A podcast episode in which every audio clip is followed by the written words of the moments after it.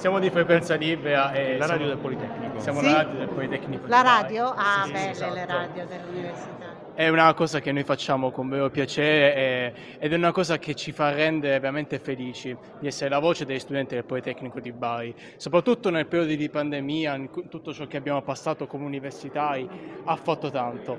Beh, vorrei chiederle prima di tutto, come, come sta vivendo l'evento di oggi? Quale importanza ha? È molto importante perché eh, ogni università lo è, il Politecnico di Bari è eh, un punto di riferimento anche per il Ministero eh, di questa regione, ma anche a livello italiano. In Italia noi abbiamo tre Politecnici e questo Politecnico si difende molto bene. In che modo può crescere il Politecnico di Bari, differenziandosi tra quello di Milano e Torino?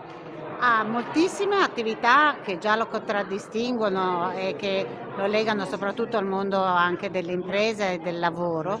E io credo che eh, sen- sentendo i dati che mi ha dato il Rettore abbia anche un margine di alla- allargamento anche ad accogliere ulteriori studenti, cioè insomma cercare di tenervi anche eh, questa terra perché credo che offra dei corsi assolutamente eh, comparabili a tanti altri ottimi corsi.